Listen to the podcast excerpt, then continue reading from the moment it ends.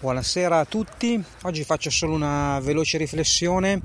Questo pomeriggio sono stato davanti al PC per qualche ora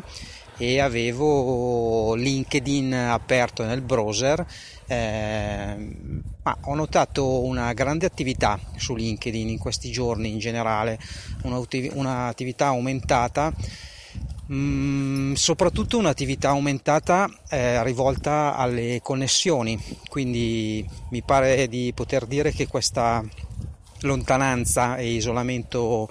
forzato che è imposto dalla, dalla, situazione sta risvegliando un po' nelle persone la ricerca di contatto e viene ricercato chiaramente tramite i social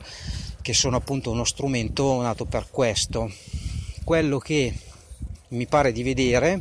e spero di non sbagliarmi, è che eh, le persone, ma anche le aziende, devo dire, mh, mm, non dicono più cose, mh, mm, ma